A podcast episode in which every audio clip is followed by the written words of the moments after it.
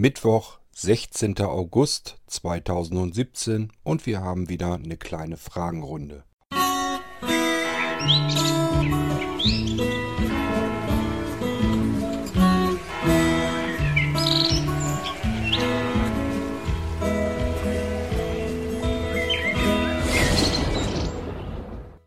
Beginnen möchte ich eigentlich mit dem Wolfgang. Der Wolfgang hat mir aber keinen Audiobeitrag gemacht, sondern mir eine E-Mail geschrieben.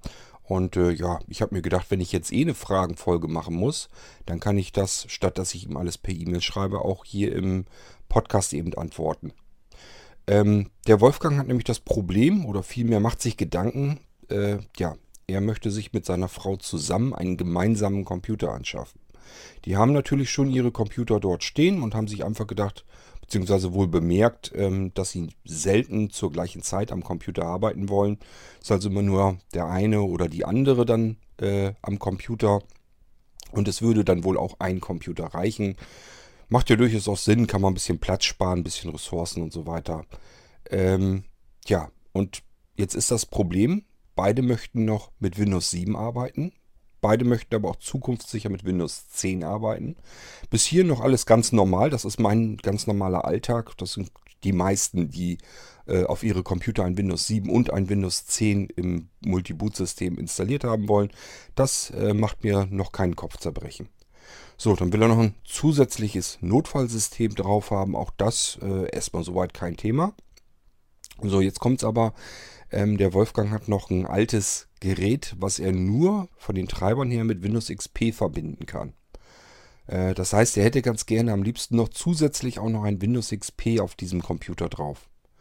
Wir haben es hier also mit einem System zu tun, wo ähm, sechs Betriebssysteme draufkommen.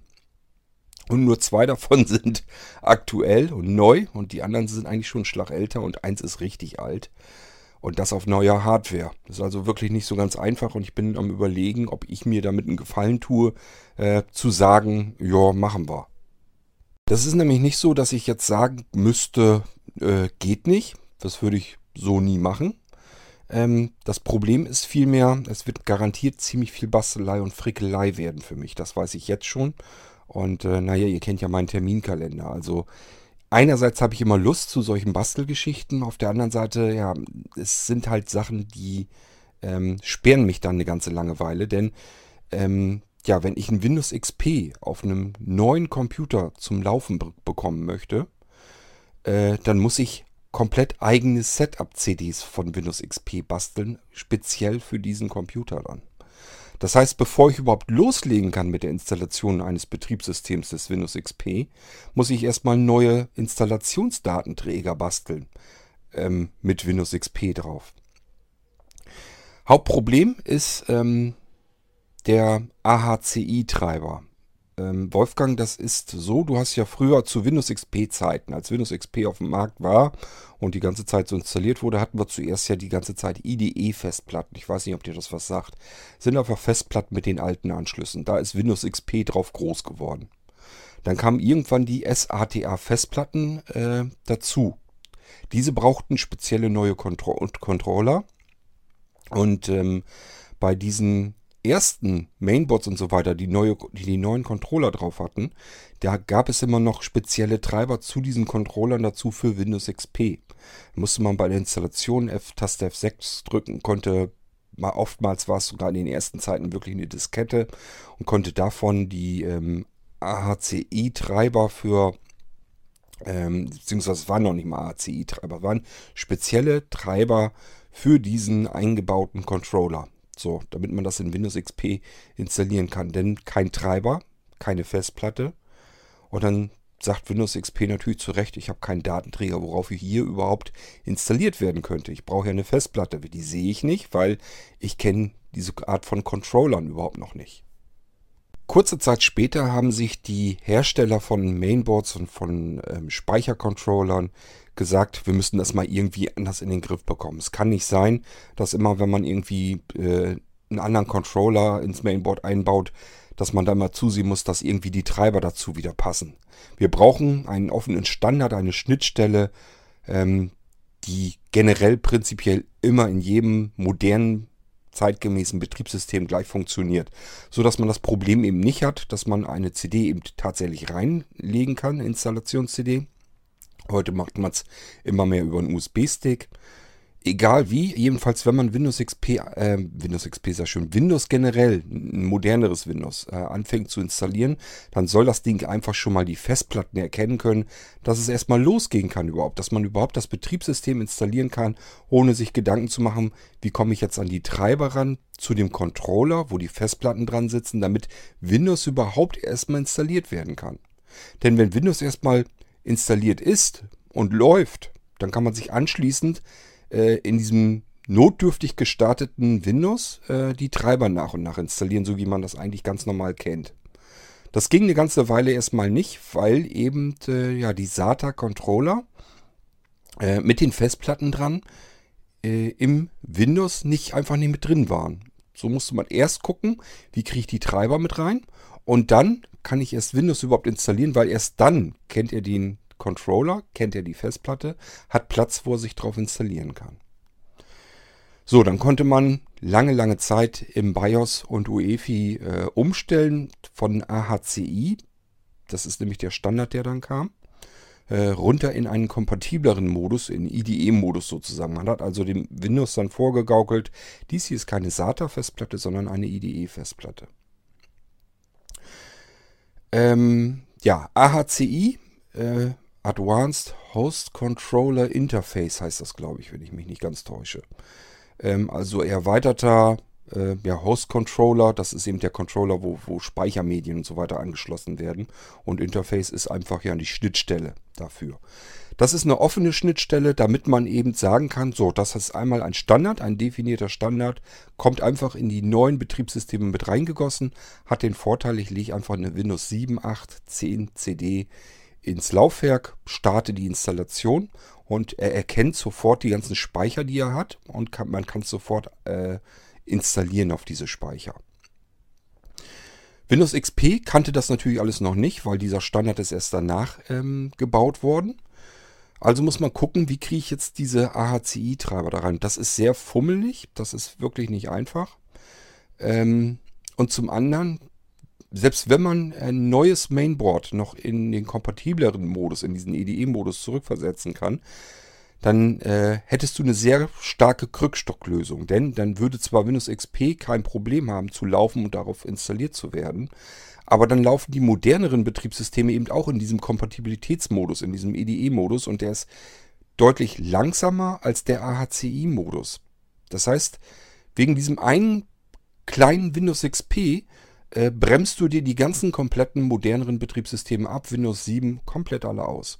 Die laufen dann viel, viel langsamer, äh, nur weil du dein Windows XP da noch drauf haben möchtest.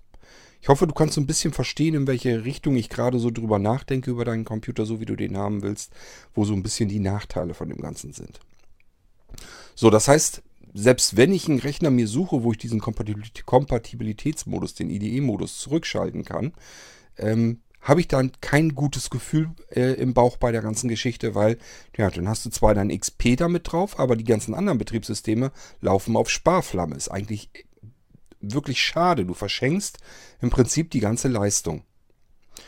Ähm, ich müsste also wirklich äh, eine Windows XP Installations-CD bauen, selber basteln, mit den passenden integrierten AHCI-Treibern die muss ich dann, muss ich erstmal einen Computer finden, wo ich diese AHCI-Treiber für Windows XP noch bekommen kann, ähm, die zumindest kompatibel sind. Äh, es gibt so Standardtreiber, allgemeine Treiber, aber ähm, ich habe da früher schon viel mit rumgebastelt und das ist also nicht so, dass man einfach so einen AHCI-Treiber mit integriert und dann läuft das gleich, sondern es kann gut sein, dass man Bluescreens kriegt, dass Windows einem abstürzt oder irgendetwas anderes dann passiert, wo man einfach keine Freude daran hat. Ähm, das heißt, diese AHCI-Trabe, die werden natürlich von den Herstellern nicht großartig weiter gepflegt, nicht immer an neuere Hardware und Chipsets und so weiter angepasst. Und die sind schon älter, weil man einfach XPI seit ganz vielen Jahren ja schon eigentlich längst nicht mehr installieren sollte. Man benutzt das Betriebssystem ja nicht mehr. So, das heißt, für mich ist das viel Herumprobiererei und Experimentiererei und auf alle Fälle eine ganze Menge gebastelt. Lust hätte ich dazu, Spaß auch daran auch, äh, aber es dauert eben einen Irrsinn an Zeit. Äh, ich weiß nicht, ob man diesen Aufwand, ob das wirklich so klug ist alles, dass man da so viel Aufwand reinsetzt ähm, in dieses alte XP-System. Machbar, denke ich, wäre es schon und ich hätte auch Lust dazu, dir das zu bauen. Ähm, ich würde natürlich auch zusehen, dass das von den Kosten her nicht alles an dir hängen bleibt. Also es ist jetzt nicht so, dass ich, wenn ich jetzt drei oder vier Tage damit zubringe, und das kann tatsächlich wirklich passieren, nur um das XP so weit ans Laufen zu bekommen, denn diese Treibersuche, äh, mehrere Treiber ausprobieren, eine CD neu, komplett neu basteln, eine Setup-CD, dann die Treiber zu integrieren, festzustellen, diese Treiber sind Käse, die äh, machen das ganze System wackelig. Das heißt, man installiert das Ganze, funktioniert vielleicht sogar, merkt dann später erst, ja, es gibt aber trotzdem immer Abstürze, das bringt dann so auch nichts. Also nochmal wieder auf Suche gehen, Treiber wieder suchen, neue CD basteln, nochmal alles von vorne installieren. Das kann mir dann alles passieren, das erwartet mich dann. So, ähm, ich mache das natürlich nicht so, dass ich dann sage, ich sitze jetzt hier fünf Tage dran, jetzt musst du fünf komplette Arbeitstage ähm, irgendwie mit bezahlen. Äh, so mache ich das ja nicht. Nur, ähm, ich muss natürlich auch ein bisschen im Verhältnis denken. Es kann ja nicht sein, dass ich jetzt nur, um dir dieses kleine XP da zu installieren, irgendwie etliche Arbeitstage da drin rein versemmel. Ähm, also es, deswegen bin ich gerade so ein bisschen zwiespältig am drüber nachdenken, ob das wirklich sinnvoll ist. Mein Lösungsvorschlag wäre, ich probiere das aus mit dem Windows XP, dass ich das mit installiere. Ähm, wenn es klappt, wenn es relativ zügig geht, dass ich das also innerhalb der ersten wenigen Tage schaffe, dann ist es gut, dann haben wir es geschafft. Wenn ich aber merke, ich komme nicht weiter, dann muss ich irgendwann an irgendeiner bestimmten Stelle sagen, okay, das hat jetzt einfach keinen Sinn mehr. Ähm, da kann ich jetzt noch ein halbes Jahr reinsemmeln. Vielleicht werde ich auch irgendwann den Erfolg haben, den ich haben möchte. Ähm, aber da kann man ja nicht ewig drauf hinarbeiten. Ich muss ja irgendwie anders auch noch weiterkommen. Ähm, und dann würde ich dir anbieten als Plan B. Das wäre dann mein Lösungsvorschlag Plan B. Also, wir gehen davon aus, Windows XP habe ich probiert, funktioniert nicht. Ich kriege es nicht richtig sauber installiert, weil die Treiber vom Hersteller einfach nichts taugen dafür sind einfach zu alt und klappt nicht und stürzt ständig ab und solche Geschichten. Dann macht das keinen Sinn, dir das zu installieren irgendwie, wenn du da nicht mitarbeiten kannst. Dann würde ich sagen, so, was ich jetzt hier an Versuch drauf installiert habe, alles wieder runter, Festplatte, Low-Level formatieren äh, und dann die anderen Systeme, die du haben wolltest, alles schön sauber installieren. So, und dann könnte man probieren, äh, einen virtuellen Computer mit XP auf deinem richtigen Computer zu installieren, den du dann benutzen kannst. Den kannst du starten, der ist auch relativ sehr schnell da. Und dann hast du ein ganz normales Windows XP vor dir. Das heißt, du musst jetzt nicht vorstellen, dass du irgendwie mit diesem virtuellen Computer irgendwie was zu tun hast, dass das irgendwie alles ganz anders ist, sondern es ist ein ganz normales Windows XP, was einfach zusätzlich gestartet wird. Du ähm, gehst einfach auf virtuellen Computer starten, Windows XP und ähm, wartest einfach ein paar Sekunden. Irgendwann kommt der Startsound von Windows und dann kannst du ganz normal, bist du in Windows XP drin. Kannst ganz normal damit arbeiten. Jetzt wird das nächste Problem sein, wie wir dein Gerät in dieses in diesen virtuellen Computer bekommen, in, an das Windows XP angeschlossen. Ich gehe mal davon aus, äh, das hast du leider nicht mit dazu geschrieben, dass das ein Gerät ist, was du per USB anschließen willst. Denn sonst haben wir noch ein ganz anderes Problem. Da müssen wir uns nämlich noch, wenn du was mit seriell oder so hast, dann müssen wir nämlich nochmal gucken, wie wir das Teil dann seriell dann überhaupt reinbekommen in den Computer. Das ist nämlich auch alles gar nicht mehr so einfach. Nun gut, aber gehen wir erstmal von aus, dass du ein USB-Gerät dort hast und dass das Teil irgendwie wohl Treiber oder sowas installieren muss. Also irgendeine Software wirst du wahrscheinlich installieren müssen. Das könnten wir dann erstmal so versuchen. Ähm, ja, ich weiß nicht, ob das ein kleines handliches mobiles Gerät ist, was du mir dann schicken könntest, dass ich es hier ausprobieren kann.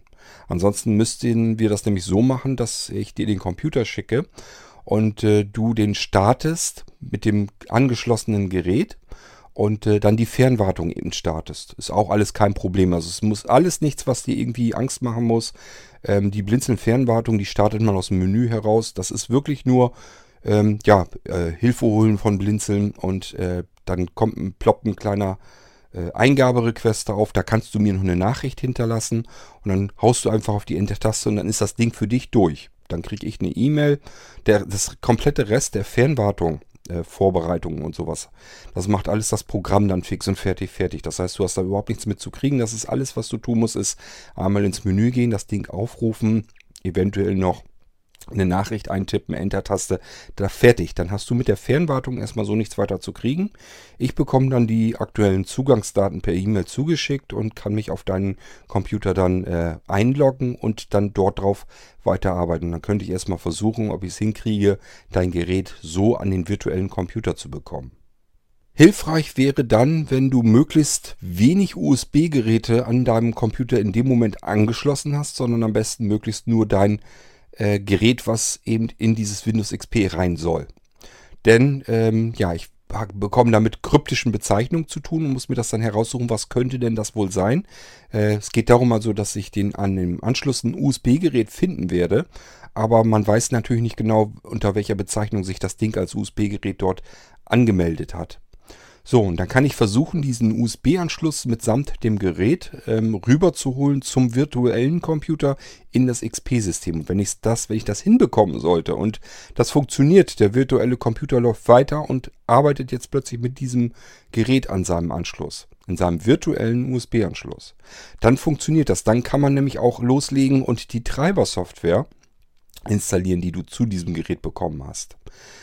Das würde dann auch funktionieren. So, und das wäre natürlich die einfachste, weil auch billigste Methode, denn den virtuellen Computer da drauf zu packen und den ans Laufen zu bekommen, das ist überhaupt gar kein Problem. Das ist eine ganz andere Geschichte, als wenn ich das versuche, äh, auf deinem realen System zu installieren. Virtuell ist also überhaupt kein Problem, dort ein Windows XP ans Laufen zu bekommen.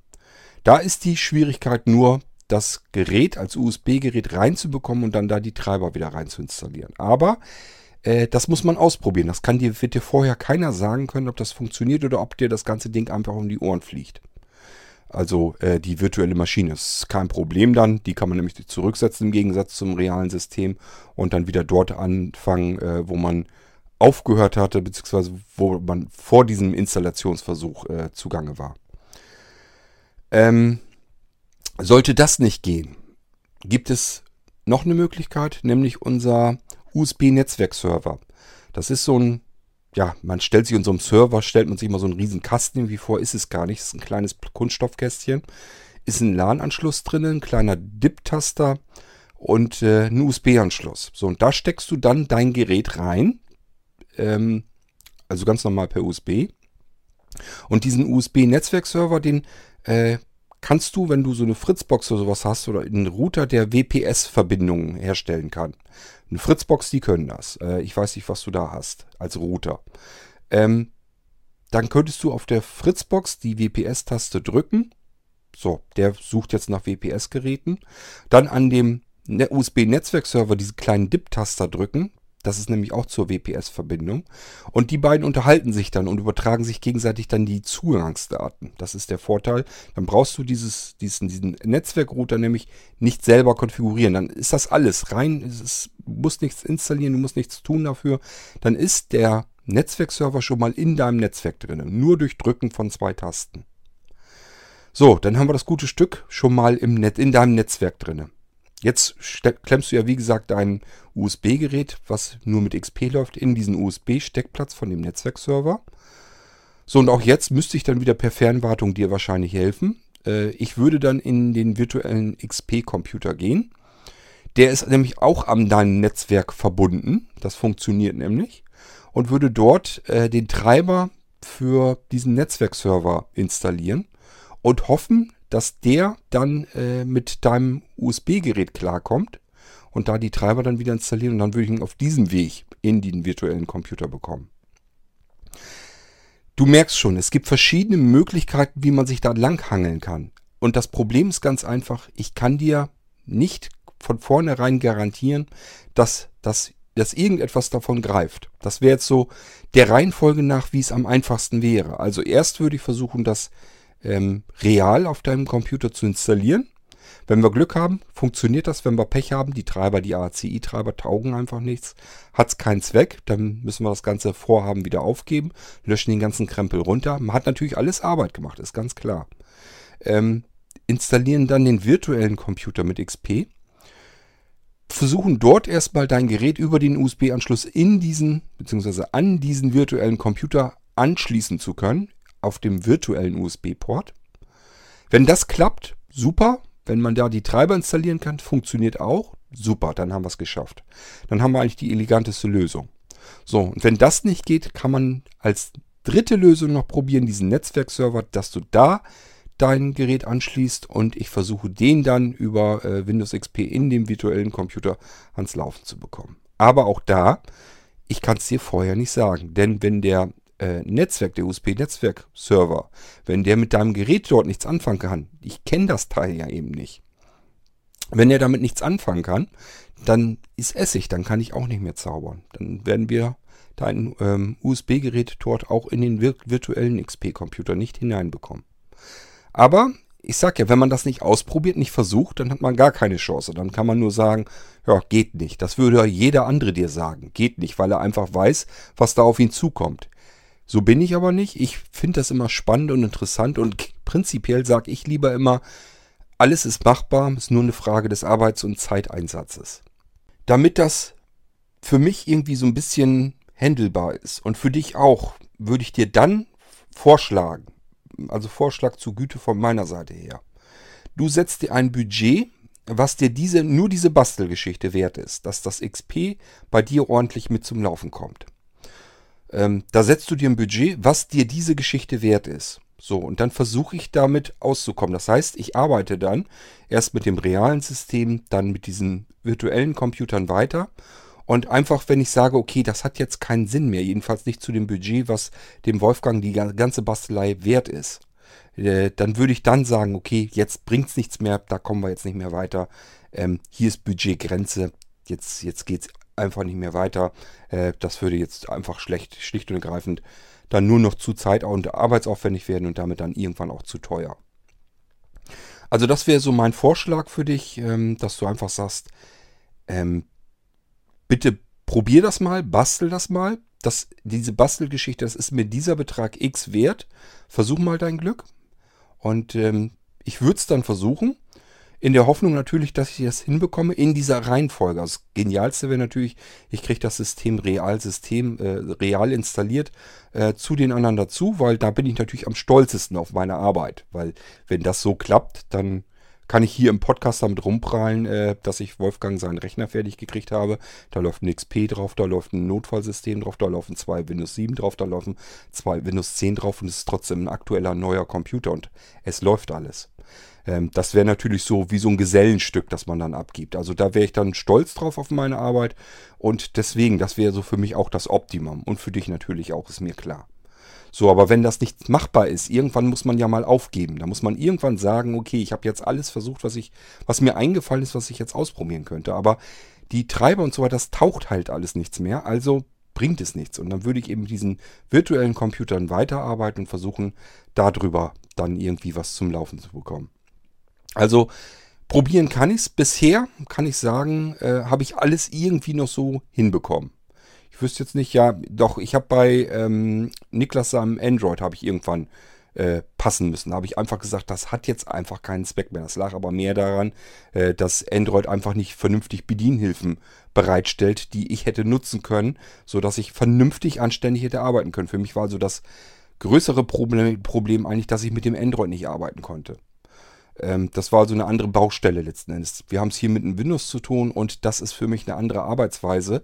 Also und ich weiß, ich kann mich nicht so richtig dran erinnern, dass ich da äh, schon mal komplett passen musste, dass ich sagen musste, ich kann hier überhaupt keine Lösung anbieten, so wie das äh, gedacht ist. Ähm, also ich bin ja natürlich immer extrem energisch äh, am Arbeiten, um das Problem, das ihr habt, in deinem Fall ist das, wie kriege ich mein altes ähm, geliebtes Gerät unter Windows XP auf einem neuen Rechner wieder zum Laufen. Das ist das Problem und ähm, natürlich würde ich alles Mögliche versuchen, äh, an, diesem Problem, an dieses Problem heranzugehen, um es zu lösen. Ähm, zum einen schon, damit du zufrieden bist, zum anderen, damit ich zufrieden bin, denn äh, für mich ist das immer äh, eine riesen Erfolgssache, wenn ich äh, etwas habe, wo die meisten anderen Menschen normalerweise sagen, nee, das vergiss mal, das kann man nicht machen.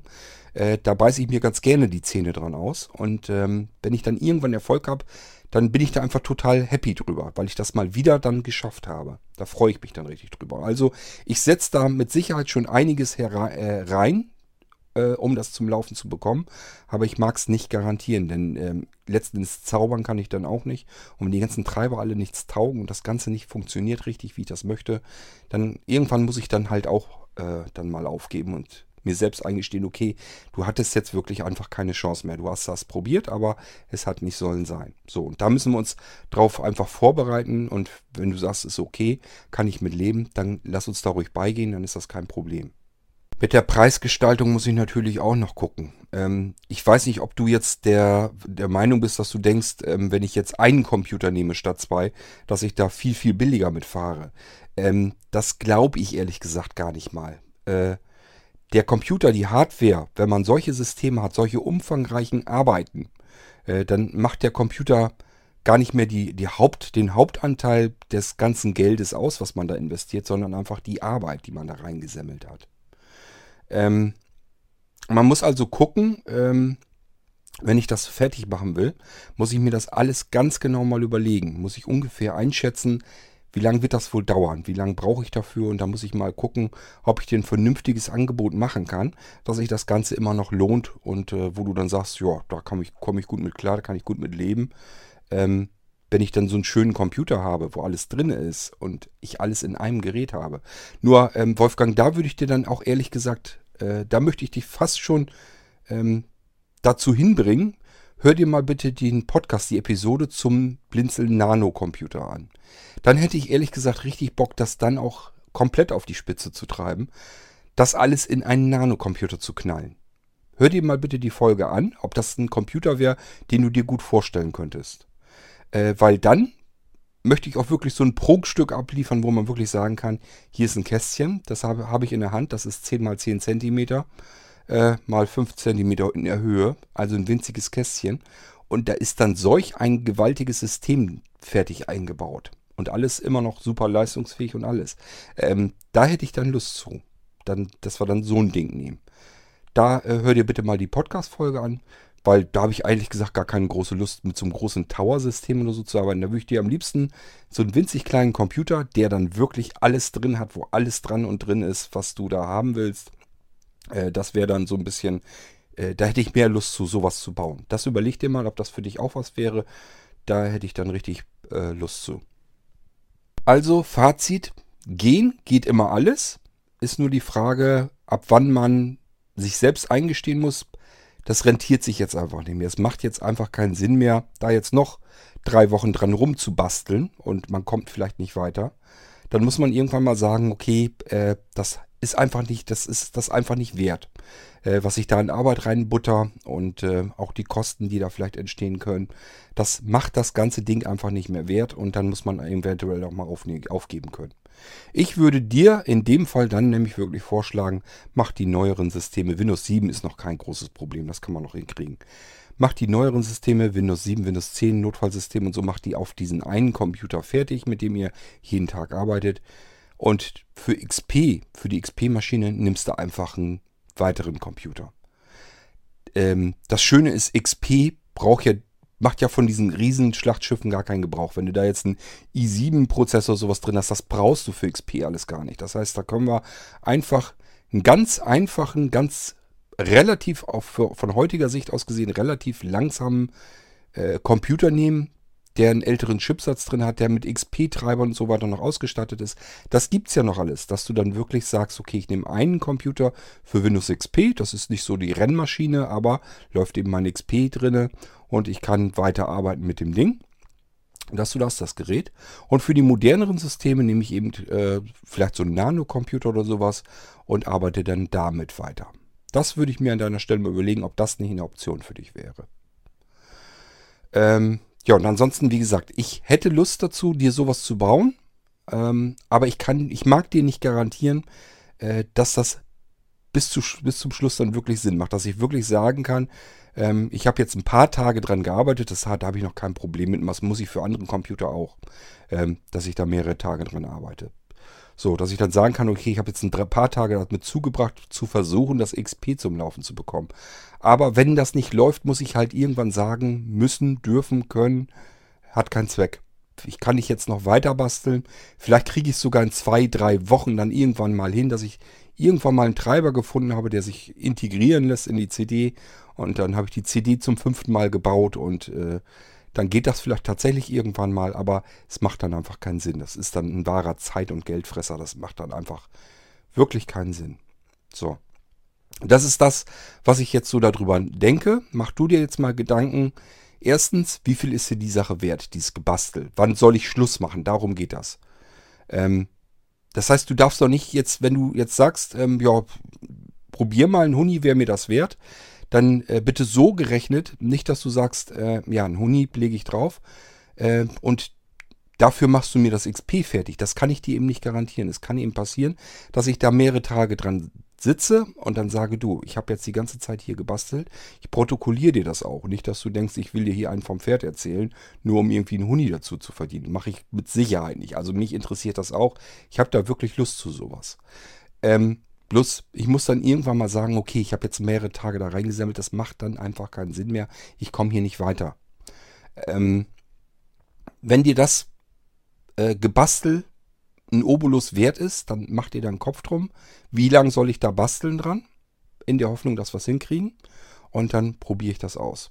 So, und dann mach dir nochmal einen Kopf vielleicht drum, ähm, was soll dieses System eigentlich insgesamt kosten, vom Budget her. Das sage ich jetzt nicht deswegen, äh, um jetzt irgendwie äh, da möglichst viel Geld rauszuschlagen, sondern ich muss ja wissen, in welche Richtung muss ich gucken, was für einen Computer soll ich für, die, für dich zusammenstellen. Ähm, ich kann dir natürlich einen Computer mit einem i3-Prozessor zusammenstellen, die übrigens meiner Meinung nach nach wie vor immer noch reichen. Aber man kann natürlich auch einen äh, Computer mit i7-Prozessor nehmen. Der ist natürlich einen ganzen Zahn teurer. Wenn du jetzt aber sagst, ich habe jetzt ein Budget mir gedacht, das ist ein Computer, der soll jetzt viele Jahre halten, der soll schon richtig Leistung haben, auch noch Leistungsreserven satt. Äh, so, und dafür will ich jetzt Betrag X verwenden. Dann kann ich nämlich überlegen, äh, was bauen wir da rein auch mit den SSD-Festplatten. Ist beispielsweise genau das gleiche Spiel. Du sagst jetzt, einen Betrag X, was weiß ich, du sagst jetzt, ähm, das ist mir alles zusammen 800 Euro wert oder so. So, dann kann ich mir überlegen, ja, welche SSD-Festplatte können wir als Systemplatte da reinbringen. Jetzt willst du ja aber sechs Betriebssysteme da drauf haben.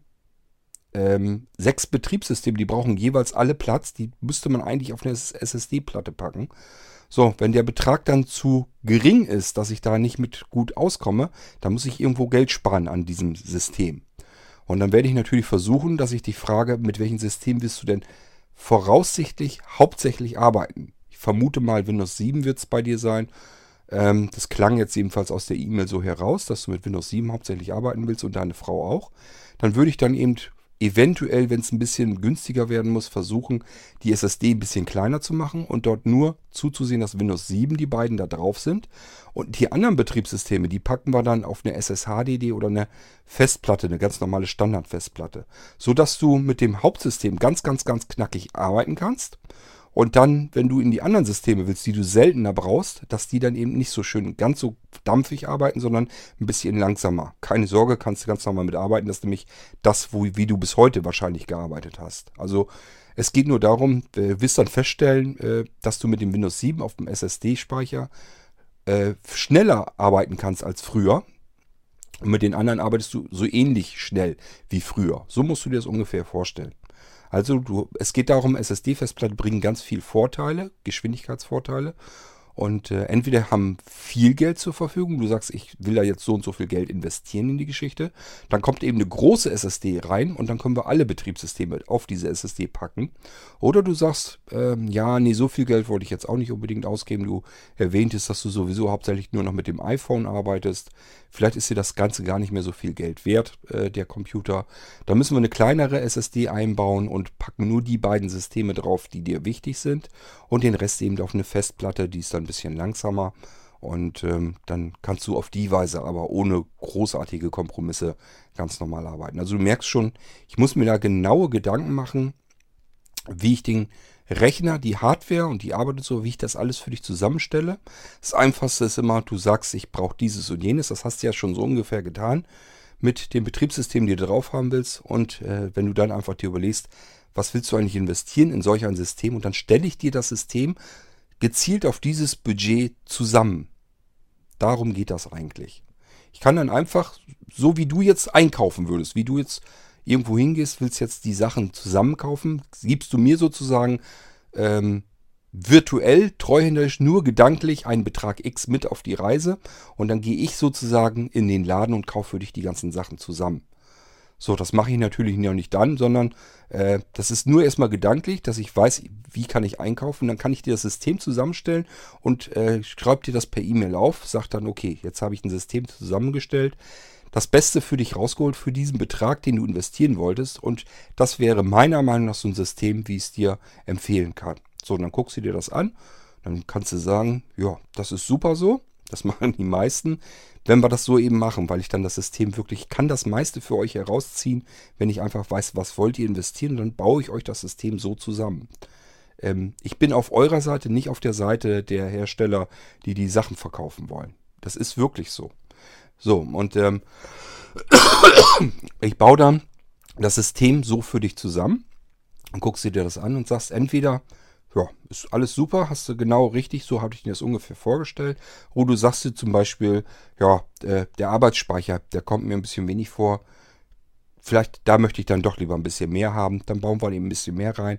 Wenn du sagst, ja, mehr Geld will ich aber auch nicht ausgeben, dann überlege ich mir, wo man vielleicht an anderer Stelle mit der, Schra mit der Schraube ein bisschen runterdrehen kann, sodass man da wieder vielleicht irgendwo anders ein bisschen Geld sparen kann. Nimmt man vielleicht nur einen anderen Hersteller, der sonst bei mir zweite Wahl gewesen wäre solche Geschichten. Also man kann da eine ganze Menge drin rumfuhrwerken äh, in solch einem System.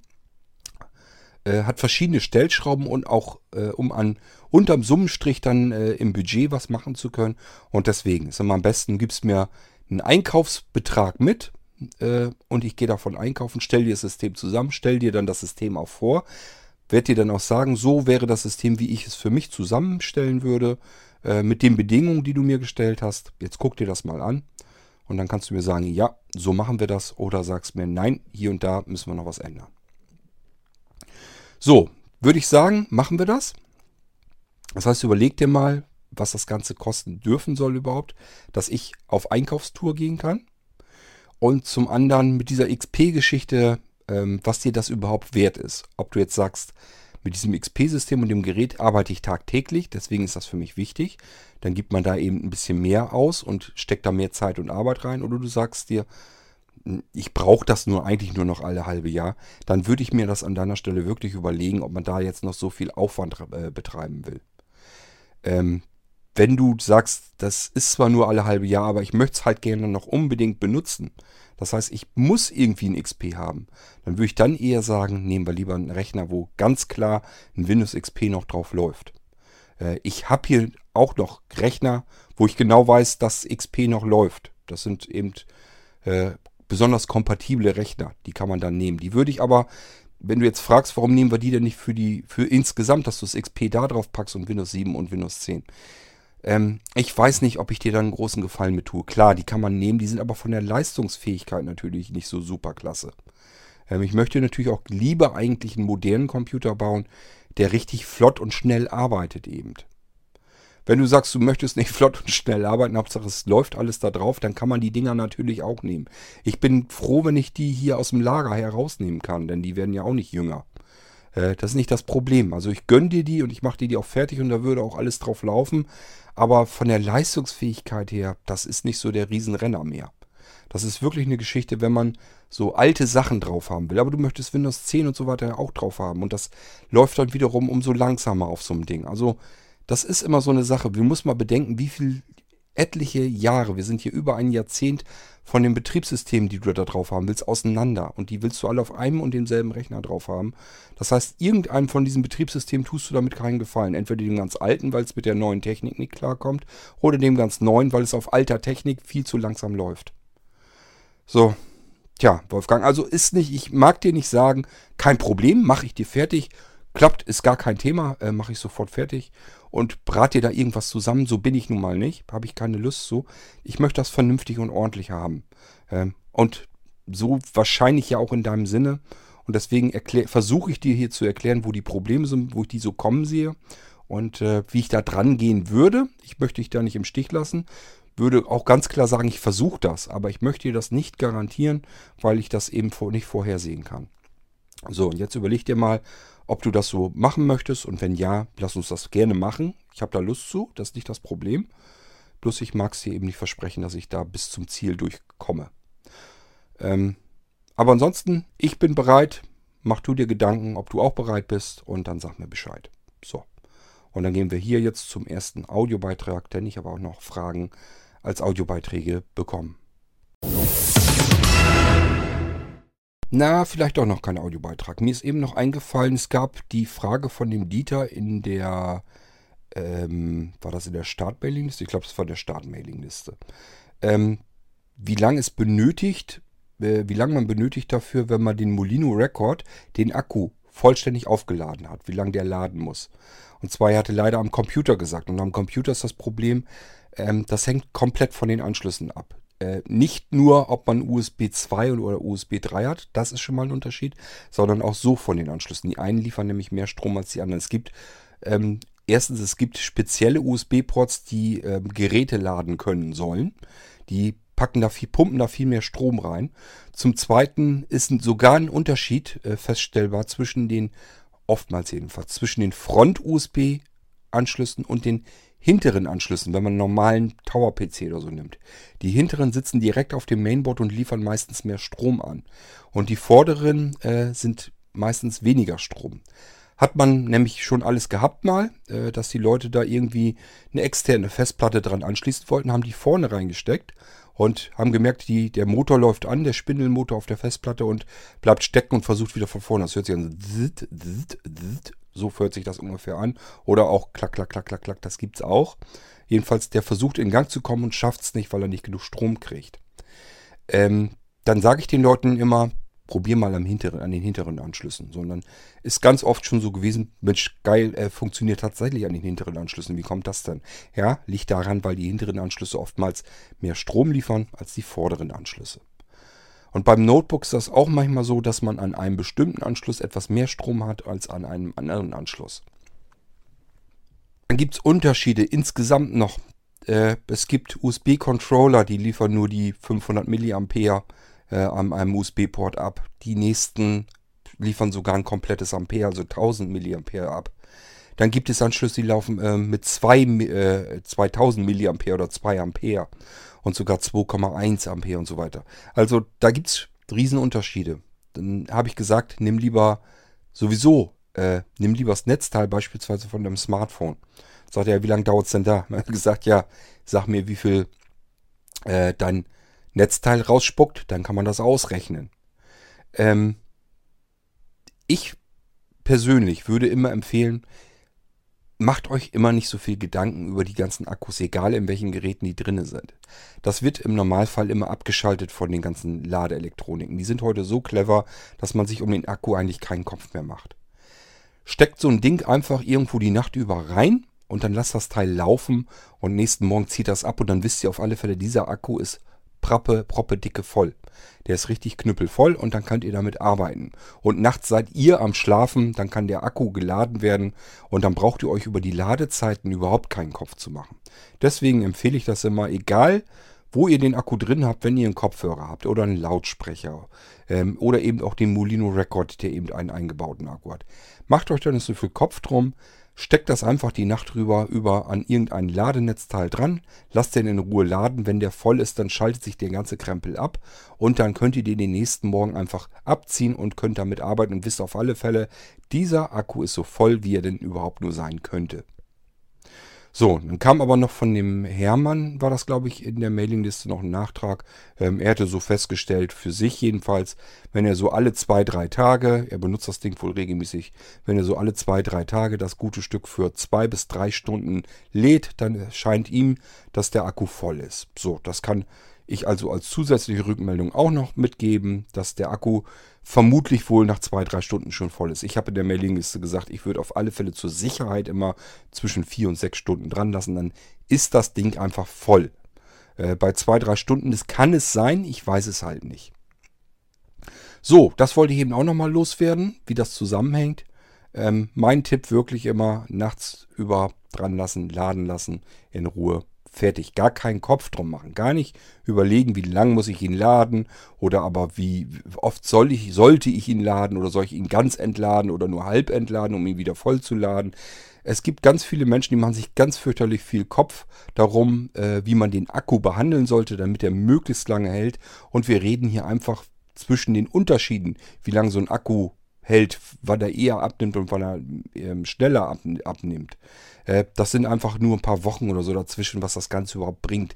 Und da muss man sich heute einfach nicht mehr einen Kopf drüber machen. Die ganze Akkutechnik ist mittlerweile so ausgereift, dass man sich um die ganzen Akkugeschichten eigentlich überhaupt keinen Kopf mehr machen sollte. Jedenfalls nicht bei den modernen Lithium-Ionen-Akkus und den modernen Ladeelektroniken. Da ist so viel passiert die letzten Jahre äh, dass man sich wirklich darüber keinen Kopf mehr machen sollte. Ranpacken, volllaufen lassen, ähm, in der Zeit schlafen, nächsten Morgen aufstehen, abziehen, benutzen, fertig. Nächste Nacht das gleiche Spiel von vorn und fertig ist der Lack.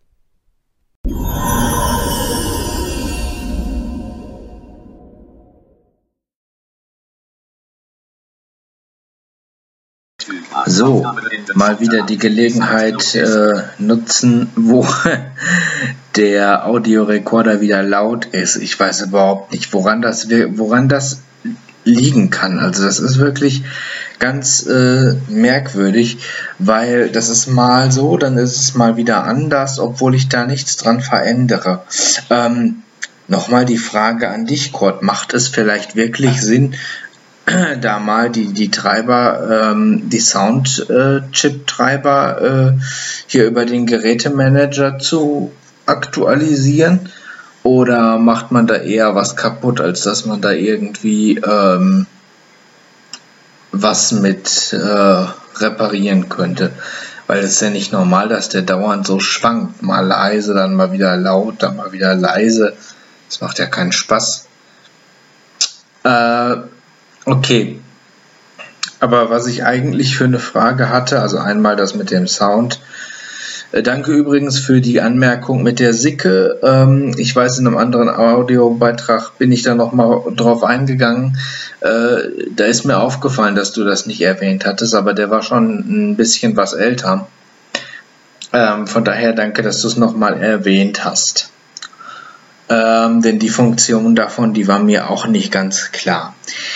Eine Frage habe ich aber noch mal zur, ähm, zu der Flachbatterie für das BIOS und die Einstellungen.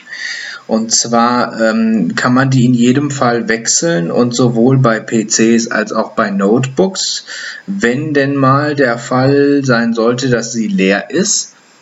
Oder gibt es tatsächlich PCs, wo das nicht geht, so dass man da explizit darauf achten müsste, ähm, wenn man sich seinen Computer kauft. Weil ich sag mal, das wäre ja essentiell, das ist ja eigentlich eine ganz normale Knopfzelle, dass man die äh, zumindest bei Bedarf dann auch wirklich tauschen kann. Und damit verbunden noch eine Frage, wie lange halten solche Batterien eigentlich? Ähm, ja, das äh, wären so meine Fragen, äh, wie es damit so aussieht. Kannst du ja nochmal dich zu melden. Okay, dann sag ich erstmal ciao, bis dann. Ähm, zum Sound lauter und leiser, nee, das mit den Treibern wird gar nichts bringen. Ähm, das würde ich auch nicht, gar nicht machen. Ähm, ich kann dir leider nicht sagen, was da bei dir vonstatten geht. Das können sogar Geräte sein oder vielleicht sogar ähm, auf der Tastatur, dass du da irgendwo drankommst, was immer die Lautstärke lauter leiser macht ähm, gibt verschiedene Sachen, was, da, äh, was das auslösen kann. Ähm, du müsstest eigentlich mal dich ein bisschen mit diesen Audioeigenschaften, mit den Einstellungsmöglichkeiten befassen, denn du kannst diesen Pegel ja selber einstellen. Und wenn du eine Aufnahme machst, eben einfach den Pegel einstellen und dir dann auch merken, ähm, wenn du merkst, das ist zu laut oder zu leise, dir dann auch merken, auf was stelle ich den Pegel an. Hat Prozentanzeige. Kannst du also ganz normal sagen, okay, ich habe den jetzt bei 70 Prozent, das scheint mir das am ausgewogensten zu sein. Und dann einfach, wenn du nächstes Mal eine Aufnahme wieder machst, eben in diese Eigenschaft, in die Audioeinstellung wieder rein und dann eben gucken, ja, steht der Pegel auf äh, 70 Prozent? Wenn ja, kann ich aufnehmen. Wenn nein, passe ich das eben einmal kurz an. Das ist eigentlich so ein Riesenaufwand auch. Und hier sind ein paar Sekunden, die du vorher eben gucken musst. Und äh, dann kannst du eben auch feststellen, wann passiert das vielleicht und wie oft passiert das und was habe ich eventuell davor gemacht. Das ist cleverer, als wenn du alle Nase lang irgendwann mal aufnehmen willst und merkst, oh, jetzt ist wieder so leise oder so laut oder ähm, so kannst du dir vielleicht besser helfen, dass du mal zwischendurch einfach guckst, hat sich was an diesem Pegel verändert? Wenn ja, um wie viel? Wenn ja, äh, auch was habe ich davor vielleicht gemacht? Also, dass du dem Ganzen mal ein bisschen auf die Spur kommen kannst. Ähm, so von sich alleine kann sowas ja eigentlich nicht passieren. Also irgendwas muss da ja sein, was dir den Pegel immer irgendwie verschiebt. Ich selbst habe keine Programme. Das ist, glaube ich, gar nicht auf dem Blinzeln-Computer, oder? Das ist auf deinem Notebook, glaube ich, wenn ich mich erinnere. Stimmt. Ähm, das ist gar kein Blinzeln. Also ich selbst habe allerdings auch keine Programme, die von sich aus irgendwie im Hintergrund am Laufen sind und an diesem Pegel immer irgendwas umändern. Aber es spielt bei dir ja sowieso keine Rolle, weil das bei dir kein, kein Blinzeln-Computer ist. Ähm, also ich kann es dir nicht genau sagen, was das bei dir ursächlich ist. Äh, du müsstest es ein bisschen besser beobachten. Das machst du am besten über die Audioeigenschaften, über die Einstellungen äh, und dort einfach gucken, wie der Aufnahmepegel ist. Es ist ein paar Tasten durchgeflattert, bis du dahin bist, wo du hin musst. Aber ähm, ja, ich würde es mir auf alle Fälle mal äh, näher in Beobachtung halten und dann überlegen, was habe ich eigentlich kurz davor noch gemacht, dass das Ganze irgendwie was verändern könnte. Wenn du ganz viel hin und her steckst, dass du sagst, mal packe ich mein Diktiergerät ran, mal packe ich ein Headset dran, dann habe ich wieder irgendeinen USB-Lautsprecher dran. Das sind ja alles Geräte, die irgendwie auf die äh, ähm, Audioeinstellungen einwirken. Und da kann es eben schon passieren, dass die sich unterschiedlich den Pegel einstellen, wenn du sie abziehst, nicht wieder zurückstellen. So, und ähm, das heißt, wenn du viel mit Audio-Devices hin und her wechselst an diesem äh, Computer, kann es damit zusammenhängen. Es kann auch damit zusammenhängen, dass du irgendwie mit auf deiner Tastatur immer irgendwie zusammen äh, rumfummelst, denn da hast du ja auch verschiedene Tastatur-Shortcuts. Es kann sein, dass irgendeine Software im Hintergrund läuft, die irgendwie ständig irgendwas fummelt. Ähm, ja, das kann alles Mögliche sein und deswegen ist das eben nicht so klar und deutlich erklärbar, dass ich dir jetzt hier einen Tipp geben könnte. Ich kann dir nur sagen, kontrolliere den Pegel vorher und überleg dir dann einfach, wenn sich da was dran verändert hat, einmal beobachten, verstellt sich der immer auf den gleichen Wert? Und äh, wenn ja, dann kann man da mal nachgucken. Und ansonsten ähm, kann man eben auch besser darüber nachdenken. Scheiße, Pegel hat sich wieder verstellt. Was ist denn davor passiert? Wenn du sagst, ich hatte jetzt gestern mein Diktiergerät hier dran, um das zu laden, kann sein, dass das schon irgendwas an den Audioeinstellungen herumgefummelt hat. So, ähm, und dann zu der BIOS-Batterie. Niklas, was hältst du davon, wenn ich da gleich ähm, eine eigene komplette Folge nachschiebe? Da hätte ich wohl Lust zu. Denn diese BIOS-Batterie, da kann man ein paar bisschen was zu erzählen. Und da kann man mal eine eigene Folge machen. Da mache ich hier eine T-Folge über die BIOS-Batterie, also über die Mainboard-Batterie und erzähle da einfach was dazu. Da muss ich das jetzt hier nicht in der F-Folge mitmachen, sondern wir machen dann eine komplette Folge draus. Lass uns das so mal machen. Ich mache hier die F-Folge noch zu Ende, dann schiebe ich eine T-Folge dazwischen. Dann haben wir noch eine U-Folge. Ja, ist wieder viel mehr, als ich eigentlich für heute vorgesehen habe, aber dann ist das eben so. Ähm, aber ich glaube, über diese Batterie, das lohnt sich da mal eine Folge drüber zu machen, denn da machen sich noch mehr Leute, glaube ich, einen Kopf drum oder vielleicht auch nicht und wundern sich dann, dass irgendwann plötzlich U äh, Uhrzeit und Datum vielleicht nicht mehr gehen und dann überlegen, scheiße, Computer kaputt, was mache ich jetzt? Hallo,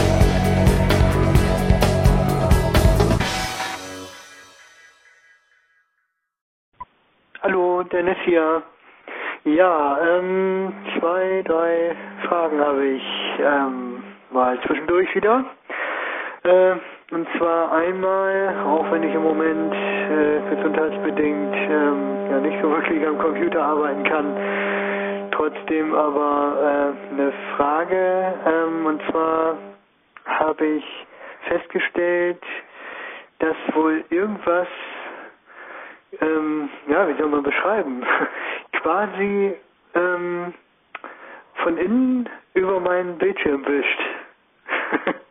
Tja, was mag das wohl sein? Ich äh, erkläre mal kurz, wie sich das darstellt. Und zwar ist das so.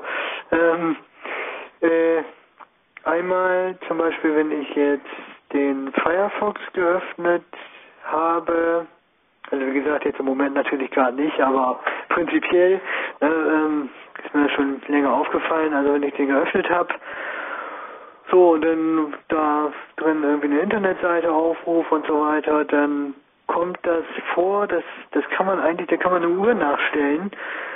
Äh, weiß nicht, nach, nach zwei Minuten oder so, ähm, dass dann ja Jaws plötzlich den Fokus verliert.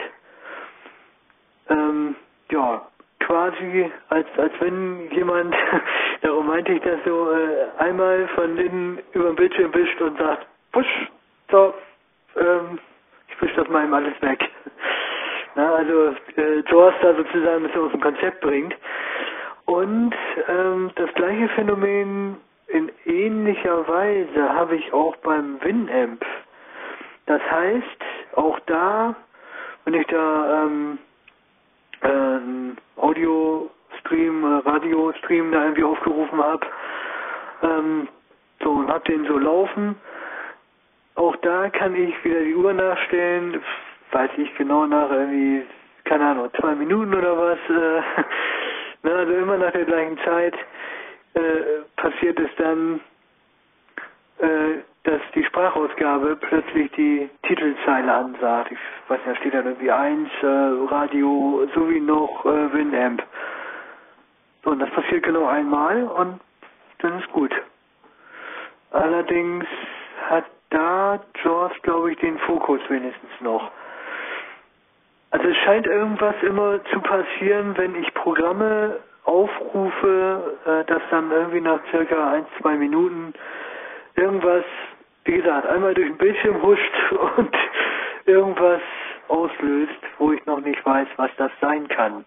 Die Frage jetzt, ähm, ja, gibt es irgendein Protokollierungstool, was sozusagen die Prozesse mal überwacht, dass man mal gucken kann, was passiert da im Hintergrund. Also irgendwo muss da ja irgendwas mitgestartet werden oder geprüft werden oder, oder irgendwas muss da ja passieren, dass ich mal weiß, wie ich das mal beseitigen kann. Genau, also ob es da ein Prüftool oder so gibt, ein Analysewerkzeug, was das protokolliert. Ja, äh, die anderen beiden Sachen sind, ähm, genau, ich weiß nicht, ob du meine E-Mail noch gekriegt hast vom 28.07. Vielleicht ist die auch mit untergegangen, weil das so, so ein bisschen, ja, Betreff war irgendwie irgendwas mit Windows 10 VM. Äh, genau, also darum jetzt kurz hier nochmal. Äh, ja, äh, erstmal vielen Dank auf jeden Fall für das Paket. Das ist ja auf jeden Fall inzwischen angekommen. Es war, glaube ich, auch am 28. dann schon da. Ähm, ja, ist soweit alles angekommen. Sieht ähm, nach erster Sichtung auch alles gut aus. Alles da, alles vollständig. Ähm, ja, gut, großartig zum Probieren bin ich ja dann leider noch nicht gekommen. Ähm, Gut, aber da wollte ich ja dann nochmal Rückmeldung geben, wenn ich dann Info habe, ob das alles soweit wirklich gut funktioniert, so wie ich mir das vorgestellt habe. Ja, ähm, dann aber noch zwei Fragen dazu. Ich habe einmal ein Halsband gefunden, so nenne ich es mal. Das ist irgendwie so, so ein Umhängeband äh, und, und da ist vorne so, so ein Metallkästchen dran, wo man irgendwie auch was reintun kann. Also das konnte ich jetzt noch nicht ganz zuordnen. Sollte wohl so ein, so ein äh, kleines Präsent sein, das denke ich schon, aber ja, weiß jetzt noch nicht so richtig, was kann man damit anfangen. Das andere hat sich aber, glaube ich, schon aufgeklärt, denn bei dem Molino-Stick sind noch zwei Hustenbonschen oder ne, zwei, zwei so Lutschbonschen dabei. ist ja auch nett. Äh, weiß ich jetzt nicht, ob das von, von dir jetzt eine Idee war oder ähm, ja, ob die bei dem Stick einfach dabei sind oder wie das jetzt zustande kommt. Äh, fand ich ja im wahrsten Sinne des Wortes eine süße Idee. Ja, ähm, ich wusste auch erst da nicht so ganz, was damit anzufangen, weil ich habe jetzt nicht erwartet, dass da Bonschen drin sind. Ich habe noch kurz überlegt, hm, in welchen meiner Anschlüsse kann ich die Teile wohl reinstecken? ja gut, ich dachte wirklich, das ist irgendein Technikteil, aber meine Einkaufs- äh, und Haushaltshilfe ähm, sagte mir, äh, nee, das sind Bonschen zum Lutschen. Kann man essen. okay, also auf jeden Fall schon mal vielen Dank und auch vielen Dank äh, für den Windows 10 ähm, Schlüssel, genau, weil ich da mit meiner VM ein bisschen Probleme habe. Ja, da muss ich dann mich nochmal drum kümmern, die zu reaktivieren. Aber ich denke mal, das wird klappen. Äh, ja, wie gesagt, ich melde mich da auf jeden Fall nochmal, dass ich mal sage, ob das alles soweit okay ist. Sieht aber erstmal gut aus. Vielen Dank, bis bald. Ciao. Zunächst mal, Dennis, zu der Analyse des Prozesses oder der Software, die die da eventuell immer zwischenfunkt. Ähm, ähm, aber ich trauere ja immer noch nach wie vor einem Diagnoseprogramm nach. Das hatte ich auf dem Amiga-System immer drauf. Das war sowas von genial. Das hatte wirklich alles das, was man für sowas gebrauchen kann. Hat das komplette System überwacht, jedes einzelne Programm, immer wenn irgendwo ein Zugriff war oder so, war alles protokolliert. Hatte man in Echtzeit einmal gesehen, was da im Hintergrund alles gemacht wird und äh, natürlich auch alles mitgeschnitten. Man konnte es auf Pause schalten und wieder auf Weiter und also es war wirklich genial, das Ding. Das hätte ich so gerne für Windows, weil ähm, wenn man irgendein Problem hatte am Amiga-System, da konnte man einfach mit diesem Ding nachgucken, was ist da eigentlich? Was macht denn, was, welches Programm ruft das wann hervor und warum und wodurch? Das konnte man alles in dem Ding sehen. Das war wirklich klasse, das Teil. Für Windows habe ich ewig gesucht und bin nie auch nur ansatzweise annähernd in der Richtung so fündig geworden. Ich habe mal ein Programm gefunden, das war auch nicht verkehrt, das ging dann schon mal. Ähm, aber meinst mir fällt jetzt noch der Name von dem Ding ein, das ist schon Jahre her.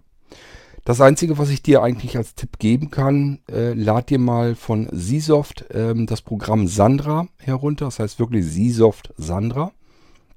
Ähm, wenn du in Google eingibst, Download Seasoft, also S-I und dann richtig Soft zusammengeschrieben, Sandra und dann dahinter noch einen Chip hinterschreibst, dann kommst du auf die Download-Seiten und die, Download-Server von, von der Chip-Redaktion und dann wirst du es mit Sicherheit finden. So mache ich das mit allen Sachen, die ich irgendwie runterladen will. Gucke ich immer zuerst, ist es bei Chip, ähm, weil da, äh, das ist relativ übersichtlich, finde ich jedenfalls. Die meisten ähm, Download-Homepages sind für mich der absolute Graus und bei Chip ist auch nicht schön, aber es geht zumindest.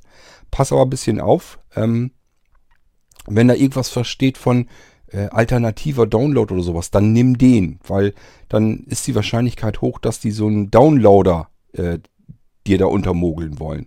Das heißt, du lädst das Programm runter, denkst, das ist dein Seasoft Sandra. Die, das Fiese ist dann, das hat vom Namen her, äh, hört sich das sogar erstmal so an, ist aber nur ein Download-Tool und das installiert dir Werbung und so ein Scheiß alle in den Browser rein. Das ist also wirklich eine Unsitte und das machen so viele, weil äh, die damit natürlich ein bisschen Geld verdienen können. Ähm, da steht dann immer, wenn die das machen, ähm, direkter Download, alternativer Download, irgendwie sowas. Und da dann bitte drauf gehen, weil dann kriegst du wirklich das Programm runtergeladen und nicht diesen Downloader, den kein Mensch äh, gebrauchen kann. So, und dann kannst du mit Seasoft Sandra, das Ding hat, das ist so ein typisches Analyse- und Diagnosewerkzeug, äh, was kostenlos ist. Ich benutze hier natürlich noch andere Software, ähm, die kostenpflichtige von Everest zum Beispiel, die habe ich hier als äh, Diagnosesoftware. Ähm, das gibt's alles nicht als ähm, kostenlose Variante. Äh, und die Seasoft Sandra äh, gibt es, glaube ich, zwei Varianten von. Einmal eine kostenlose und einmal eine kostenpflichtige. Und die kostenlose, die ist auch schon ganz okay.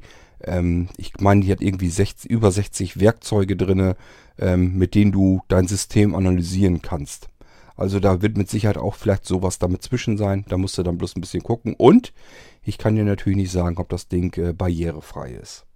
Ja, mit den Präsenten, die ich manchmal so in die Pakete mit reinschmeiße, ich tue mich da irgendwie immer ein bisschen schwer mit. Ähm, manchmal packe ich äh, Bonbons mit dazu, so wie bei dir.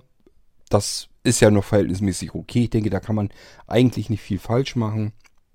Ich hatte es aber auch schon, dass dadurch, dass die Leute gewohnt sind, dass da irgendwie vielleicht was mit drin liegt, dass die dann, ähm, da hatte ich schon wirklich fast Schiss vor. Kennst du bestimmt auch, wenn man bestimmte Sachen kauft. Manchmal sind da diese kleinen Tütchen mit den Salzkristallen drin. Und die sind ja dafür da, damit ähm, Feuchtigkeit aufgenommen wird. Dass also die Feuchtigkeit in einer Verpackung oder so nicht an das Gerät oder an eine Tasche oder was man sich auch immer da gekauft hat, nicht dort reinziehen kann und irgendwie Flecken macht oder beim Gerät womöglich noch Korrosion äh, hervorruft, sondern eben, dass die Salzkristalle diese Feuchtigkeit in sich aufsaugen und anziehen. Deswegen macht man diese kleinen Säckchen mit dem Salz da rein. So, und ich hatte es also auch schon mal, dass ich einen Kunden hatte, der dann zum Glück zurückgefragt hatte, ist das irgendwas zum Essen? Und da habe ich auch so gedacht, meine Güte, das ist, da musst du ja mit rechnen, dass die Leute irgendwie, wenn du es nicht sehen kannst, wenn du nicht gucken kannst und kennst das nicht, dann denkst du dir auch, ja, hat Kurt wieder irgendwas Leckeres mit eingepackt und dann auf einmal lutschen die da diese Feuchtigkeitssalzkristalle da ab. Keine Ahnung, ob das schädlich ist. Ich denke und hoffe mal eher nicht, aber äh, lecker ist es mit Sicherheit nicht. Ähm, ja, ich muss mir mal überlegen, also ich bin da noch nicht so ganz hundertprozentig hinter, hinter, was ich den Leuten ins Paket Schönes mit reintun kann. Manchmal packe ich was Leckeres mit rein, manchmal was Nützliches. Alles, was mir gerade so vor die Finger kommt und wo ich denke, auch das packen wir noch mit rein, machst ihm vielleicht eine kleine Freude mit. Ähm, ich habe auch so einen Karton, da fliegen so Sachen rein, wenn ich so Werbegeschenke oder irgend so einen Kram kriege. Äh, kommt da mit rein und ehrlich gesagt, die gebe ich dann weiter, weil ich kann das nicht gebrauchen, das Zeug hier. Ich habe die Bude voll bis zum bis unter das Dach mit irgendwelchem Krempel und ich kann nicht alles irgendwie noch immer benutzen und weglegen und sowas alles. Deswegen packe ich mir so einen Karton rein und manchmal nehme ich da auch was raus. Und das ist so ein Fall bei deinem Halsband gewesen. Ähm, ich habe mir das Ding ehrlich gesagt gar nicht weiter angeguckt. Ich nehme mal an, dass das ein Schlüsselanhänger ist, dass du einfach durch um den Hals hängen kannst. Und das ist vermutlich so, muss man gucken, ob man das klipsen kann. Dann kannst du den einen Clip einfach am Schlüsselbund festmachen und den anderen Clip, der ist dann eben an diesem Halsband. Und dann kannst du das zusammenklipsen und dann hast du einen Schlüsselanhänger. Aber so, dass du nicht mit diesem Halsband äh, ähm, zur Tür hin musst, sondern dass du den Schlüsselbund eben abklipsen kannst. Kann auch sein, dass du da vielleicht einen Einkaufschip oder so reintun kannst. Ich habe mir das Ding, wie gesagt, nicht weiter angeguckt. Ein Griff mit in den Karton getan. Ähm, fertig. Also das ist jetzt kein Geschenk, was von Herzen kommt, sondern das ist einfach nur, dass ich, ähm, wie gesagt, so einen Karton hier habe. Habe ich so Werbegeschenke und so drin und ab und zu fliegt da mal was bei euch mit in den Karton rein. In der Hoffnung, dass ihr da zufällig gerade was mit anfangen könnt. So, ähm, ich glaube, sonst hatte ich aber auch nichts. Ich guck mal eben, ich hatte mir Notizen gemacht. Ähm, du hattest das Halsband erwähnt, das Systemmonitoring. Ach ja, wenn du selber nochmal auf Suche gehen möchtest. Ähm, Begriffe, nach denen du suchen kannst, Systemmonitoring, äh, Softwaremonitoring. Wenn du da so ein bisschen nachguckst, vielleicht findest du ja selber auch noch irgendwelche Tools, die du benutzen kannst. Wenn du was Schönes findest, dann halt mich auf dem Laufenden. Ich bin auch noch auf der Suche. Ähm, ja, das andere war Halsband. Äh, nö, habe ich eigentlich alles soweit. Du hast nichts weiter gefragt direkt. Ähm, gut, ich hoffe, du kommst soweit voran. Vielleicht, ich sag ja, vielleicht hast du Glück und dieses Seasoft Sandra ähm, nützt dir da schon was und du kannst es damit herausfinden. Ich hoffe, das Teil ist äh, barrierefrei. Das kann ich dir nicht sagen. Ich habe das Teil ewig nicht mehr benutzt, ewig nicht mehr installiert. Und ähm, ja, als ich es benutzt habe, das ist viele Jahre her, habe ich mit Sicherheit nicht mit dem Screenreader ausprobiert. Also musst du dann leider selber ausprobieren. Kann dir so keinen Tipp geben, wo ich sagen würde, das ist ein ganz tolles Programm. Damit kannst du genau das machen und das läuft auch mit JAWS und mit NVDA und so weiter. Nee, das kriege ich nicht hin. Das Einzige, was ich dir so sagen kann, das nennt man Software-Monitoring, System-Monitoring, ähm, Windows-Monitoring. Äh, das sind so Begriffe, mit denen du selber auf Suche gehen kannst. Und äh, als Analyse-Software mit vielen verschiedenen Funktionen fällt mir dieses Seasoft Sandra ein, dass das einzige ist, was kostenlos ist. Und das müsstest du halt ausprobieren, weil ich nicht weiß, ob es mit Screenreadern läuft. Gut, aber ich hoffe, du kommst schon mal ein bisschen weiter und kannst dann ähm, dir was suchen. Ansonsten, ähm, was hast du im Hintergrund denn laufen? Mach doch mal äh, per Taskmanager und guck dir mal die Prozesse an, die dort laufen. Ob dir da vielleicht irgendwie was komisch vorkommt oder so. Ähm, ansonsten auch bei den Programmen, was da läuft. Irgendwas wird ja im Hintergrund laufen, äh, was dir den Fokus wegholt. Das kann zum Beispiel sein, dass du dir irgendeine schon einen Treiber oder irgendeine Software oder hast du vielleicht äh, einen Treiber von deinem Drucker installiert, eine Software. Ähm, schon da kann irgendwie was sein, dass da äh, ähm, ja, dass da irgendwie äh, ein Status oder sowas aufploppt per On-Screen-Display oder sowas und du kriegst das als Screenreader-Nutzer gar nicht mit.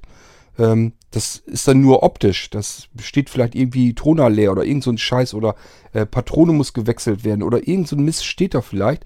Und während er das anzeigt, ähm, versucht äh, dein Screenreader den Fokus von dem Ding zu kriegen. Der Fokus verliert sich dann von dem Programm, was du gerade benutzt. Und dann geht diese Anzeige wieder weg und der Fokus fliegt wieder zurück, entweder irgendwo hin oder zumindest dahin, wo er herkam. Also das wären so typische Möglichkeiten. Ähm, das haben wir auch bei meinem Programm, bei diesem OSD IP, was ich mir, was ich euch neulich hier gerade vor zwei, drei Tagen vorgestellt hatte. Das ist genau das gleiche Spiel. Da blendet sich dieses On-Screen-Display ein. Fokus verliert sich woanders an anderer Stelle und wird auf dieses On-Screen-Display gelenkt. Nur, dass ich zusätzlich einprogrammiert habe, dass da eine Sprachausgabe erzählt, was dieses On-Screen-Display macht. Und man startet das On-Screen-Display ja extra deswegen. Also da ist man drauf gefasst, dass da der Fokus eventuell irgendwo anders hin ist. Aber solche On-Screen-Display-Dinger, ähm, die sind eben dazu da, um mal eben eine Statusmeldung über das laufende Programm und Bild und so weiter einzublenden. Das sind durchsichtige Meldungen, wo nur der Text über die normale Benutzeroberfläche geschmorfen wird. Und das kann eben so ein Screenreader äh, eben auch mal den Fokus klauen. Und wenn die Anzeige fertig ist und wieder zurückgeblendet wird, ausschaltet, dann fliegt der Fokus eben wieder zurück. Sowas wäre zum Beispiel so ein typischer Fall, wie sowas passieren kann. Da musst du dir mal überlegen, ob du irgendwie Software installiert hast, äh, einen Drucker, Software, spezielle Treiber. Da guck mal nach, ob da der Krempel im Autostart mit drin hängt. Wähl den ab, den braucht kein Mensch. Du brauchst keine On-Screen-Display-Anzeige, ob deine Patrone, deine Tintenpatrone gewechselt werden muss. Ähm, lass den Firlefanz sein. Äh, das machen ganz viele, dass sie diese beiliegende Software, die bei den ganzen Geräten immer so dabei ist, alles schön immer installieren und sich dann wundern, dass der ganze Krempel ständig im Hintergrund mitläuft läuft und irgendwelchen Firlefanz macht, den kein Mensch gebrauchen kann. Scanner-Software, ähm, Druckersoftware, alle so ein Zeug läuft ständig im System mit, obwohl es einfach nur dazu da ist, irgendwie zu analysieren, ist jetzt irgendwie die Tintenpatrone leer und dir das anzuzeigen. Das kriegst du mit, sobald du druckst und ähm, dann guckt er nämlich auch nach, ist meine Tinte eigentlich noch voll? Und wenn er dann feststellt, na, das dauert aber nicht mehr ganz lange, das sind nur noch so ein paar Drucke, die du damit machen kannst, dann meldet er sich schon beim Drucken selber. Da muss man nicht ein Programm die ganze Zeit im Hintergrund laufen haben, das regelmäßig alle 10 Minuten guckt, ob die Patrone noch voll ist. Das ist völliger Stuss und äh, das gehört wirklich verbannt, das Zeug. Ich weiß nicht, warum die Druckerhersteller solch einen Mist immer in das System installieren. Das riecht mich immer fürchterlich auf, weil äh, man hat den ganzen Scheiß, das läppert sich halt immer zusammen, macht das ganze System langsamer, bremst den Start aus und läuft die ganze Zeit hinten mit, verbrät unnütze ganz viel Ressourcen äh, und hat eigentlich überhaupt keine richtige Funktion, gar keinen richtigen Sinn. Ähm, deswegen, also da würde ich gucken, was ist im Autostart. Alles, was im Autostart ist, was da nicht reingehört, deiner Meinung nach, abhaken. Haken rausnehmen, beziehungsweise bei Windows 10 auf deaktiviert stehen lassen, also stellen. Und äh, dann läuft solch ein, solch ein Mist gar nicht erst mit. Ähm, ja, du wirst dann auch feststellen, wenn du bei dir in deinem System guckst, was im Auto startet, sind schon Sachen sind drinne, die deaktiviert sind. Denn das ist das Erste, was ich mache. Wenn ich einen Blinzeln-Computer fertig eingerichtet habe, gehe ich immer hinterher rein und gucke nach, was ist alles im Autostart und deaktiviert den deaktiviere den ganzen Rotz, der nicht ständig im Hintergrund mitlaufen muss. Das ist nämlich völliger Unsinn und frisst nur unnötig Ressourcen dafür, dass es im Hintergrund läuft und dann zufällig da ist, wenn man es denn mal braucht. Und das ist völliger Quatsch. Also da geh mal als erstes bei und dann kannst du immer noch mit Diagnosesoftware arbeiten.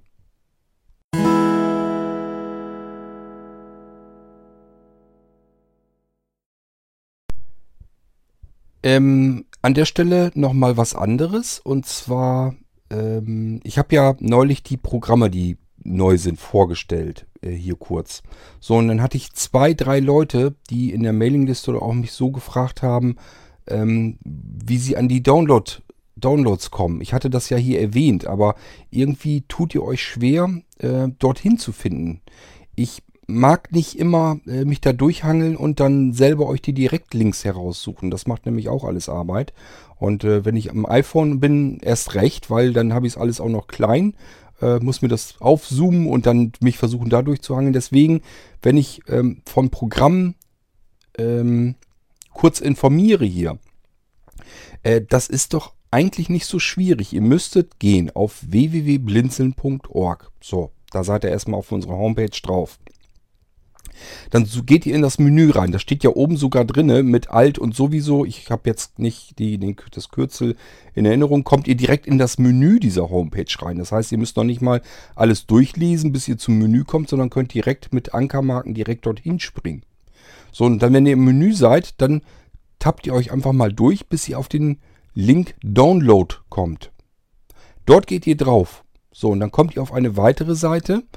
Ähm, dort kann es passieren, dass ihr euch einloggen müsst. Dann wäre Benutzer blinzeln, kleingeschrieben mit dem D in der Mitte nicht vergessen. Kennwort blinzeln mit dem D in der Mitte kleingeschrieben, also zweimal blinzeln reinschreiben. Schreiben.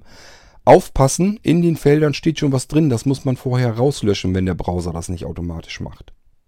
So, dass ihr also euch einloggt und wenn ihr dann drinne seid, dann geht ihr auf den Link Foren und dann sucht ihr den Link Exe danach, wenn ihr da äh, in Foren reingegangen seid. Exe, dort liegen die ganzen Programme. Dort könnt ihr dann stöbern, suchen, ausprobieren, was ihr runterladen wollt. Könnt ihr das herunterladen und dann eben äh, das ähm, ausführen. Und ja, ich berichte ja ähm, regelmäßig über die Programme, wenn da neue hinzugekommen sind. Erkläre kurz, was sie tun und so weiter. Und wenn ihr da was habt, einfach immer an dieser Stelle die Programme heraussuchen. Bisschen abkürzen könnt ihr die Sache aus. Und zwar gebt ihr in eurem Browser als Adresse ein http Download D O W N L O A D Punkt blinzeln nicht vergessen mit dem D in der Mitte .org. So, abschicken. Jetzt seid ihr im Download-Bereich von Blinzeln. Dort werdet ihr finden mehrere Links, nämlich ähm, Foren, Chat, was haben wir hier noch? Software und Wohnwelt. So, und da geht ihr in Foren, in den Link geht ihr rein. Ich mache das hier in der Stelle gleich mit, damit ich euch äh, da genau entlang führen kann. Dann gebt ihr ein Benutzername und Kennwort. Das muss beides, äh, wie gesagt, blinzeln sein. Und äh, dann kommt ihr in den Forenbereich rein und dort sind die ganzen Downloads drin. Und dort sucht ihr euch den Link Exe heraus wieder und dann findet ihr die ganzen einzelnen Programme dort aufgeführt, könnt ihr da direkt herunterladen. Das ist eigentlich nicht so schwierig und ich sage ja, ich hätte bei jedem Programm, was ich euch dann vorstelle, müsste ich jedes Mal dort rein und dann mir den Link herauskopieren, den kompletten. Und das macht eben zusätzlich Arbeit und am iPhone, wenn ich euch nur mal kurz hier mitteilen will, es gibt wieder ein neues Programm, das könnt ihr euch herunterladen und dann jedes Mal erst wieder mit dem iPad oder sonst irgendetwas herumzufummeln, sich einzuloggen und den Direktlink heraussuchen, ist ein bisschen mühsam. Also es wäre schon ganz schön, wenn ihr das hinkriegt, ähm, dass ihr da rangehen könnt. Und einfach, dass ich nur noch sagen muss, neues Programm drin, bla bla, Funktion, Funktion, äh, könnt ihr euch gerne herunterladen. Und dass ihr dann Bescheid wisst, okay, ich weiß ja, wo die Dinger liegen, geht dann dorthin und ladet euch das herunter. Ähm, ich muss sonst mal gucken, vielleicht mache ich uns mal einfach ein kleines Programm fertig, was dann den Link davor einfach ähm, fertig macht oder irgendwie, ich, ich überlege mir mal, ob wir irgendwie was anderes hinkriegen. Ähm, oder ich mache einen Software-Downloader äh, und packe das dann nicht dorthin, sondern irgendwo ähm, auf den FTP-Server und dass man es dann herunterladen kann. Aber das sind alles so Sachen, die machen wieder eine Heiden Arbeit ähm, und ich muss die Zeit erst dafür haben. Also es ist jetzt nichts, was ich euch innerhalb der nächsten paar Tage oder Wochen anbieten kann. Das dauert dann sicherlich ein bisschen. Aber ich mache mir da nochmal Gedanken, wie man das irgendwie ein bisschen vereinfachen kann. Bis dahin ist jedenfalls das die richtige Stelle, wo ihr euch die Programme dann herunterladen könnt und ähm, ja, wie gesagt, und wenn jemand bei euch ist, äh, unter euch ist und dann das Zeug dort runterlädt, einfach mal den Link eben herauskopieren. Wer ein bisschen firm ist, der weiß, wie das geht. Den Link herauskopieren und in die Mailingliste nochmal knallen für diejenigen, die sich da so schwer mit tun. Denn es ist ja nicht immer gesagt, dass ich das immer alles alleine machen muss. Wir können uns auch gerne mal ein bisschen gegenseitig unterstützen und helfen. Das heißt, wenn ihr sowieso schon dort im Download-Bereich seid und wollt das Ding eben runterladen, dann packt doch bitte eben die Download-Links für die anderen in eine E-Mail rein. Schickt das in die Mailingliste, in die Start-Mailingliste oder in die Molino-Mailingliste, je nachdem, wo es drauf ankommt. Und dann haben die anderen, die sich da schwer mit tun, schon die direkten Links, die ihr euch dann nur eben rauskopieren müsst. Also helft euch bitte auch so ein bisschen untereinander. Das macht mir sonst alles zusätzlich Arbeit, wenn ich mich um jeden Kleinkram ganz allein kümmern muss.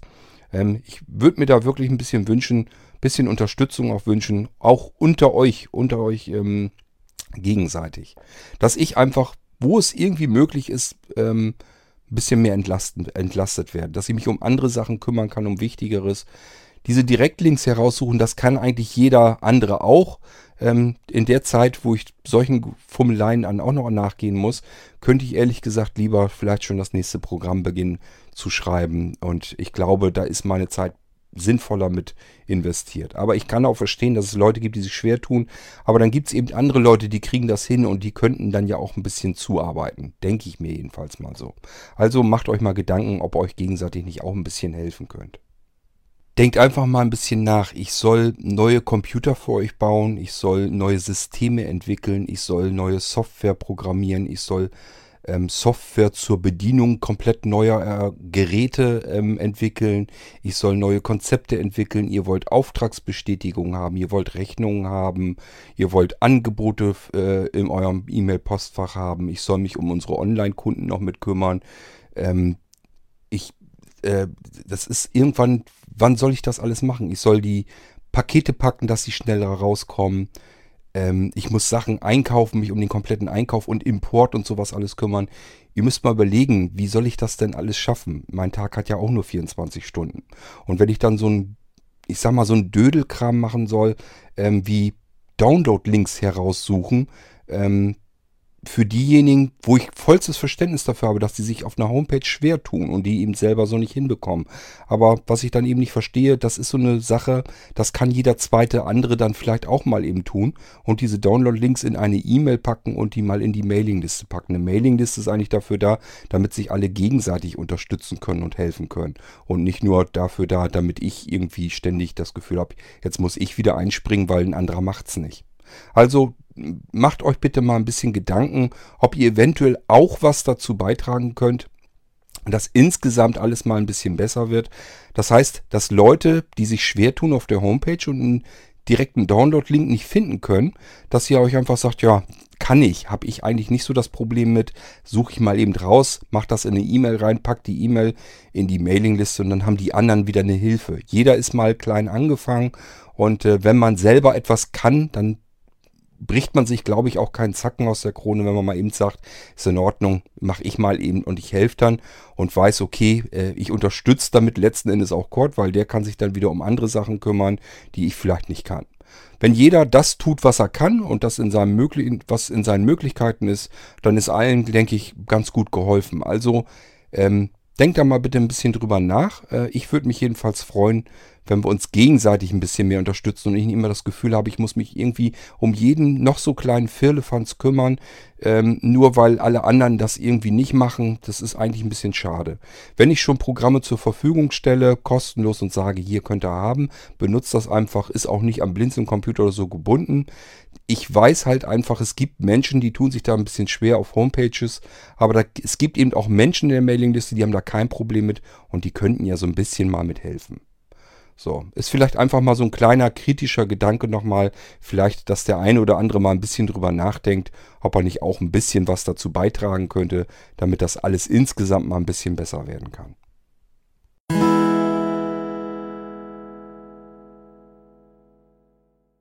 Jetzt haben wir doch tatsächlich eine ganz schön lange Fragenfolge hinbekommen. Äh, Habe ich gar nicht mit gerechnet. So viele Fragen und Audiobeiträge waren es ja gar nicht mal. Aber ja gut, wenn man das ausführlich genug macht, dann kommt da doch einiges zusammen. Okay, also diese F-Folge können wir jetzt abschließen. Mehr Audiobeiträge mit Fragen habe ich auch nicht. Aber ich habe ja noch die Frage, die im Raum steht von Niklas über die äh, Mainboard-Batterie. Aber da lasse ich mir einfach gleich ein paar Gedanken durch den Kopf gehen und packe das lieber in eine gesonderte T-Folge ähm, denn da kann man, glaube ich, ähm, so viel drüber erzählen und dann es gibt bestimmt Leute, die nicht die ganzen Fragen sich durchhören und dann haben die in der T-Folge, sehen gleich, aha, es geht um Mainboard-Batterien. Alles klar, dann höre ich mir das an, wenn mich das interessiert. So, und die F-Folge, die machen wir jetzt dicht. Wir hören uns vermutlich dann gleich wieder. Und ich würde sagen, bis dahin, tschüss, euer Kurt Hagen.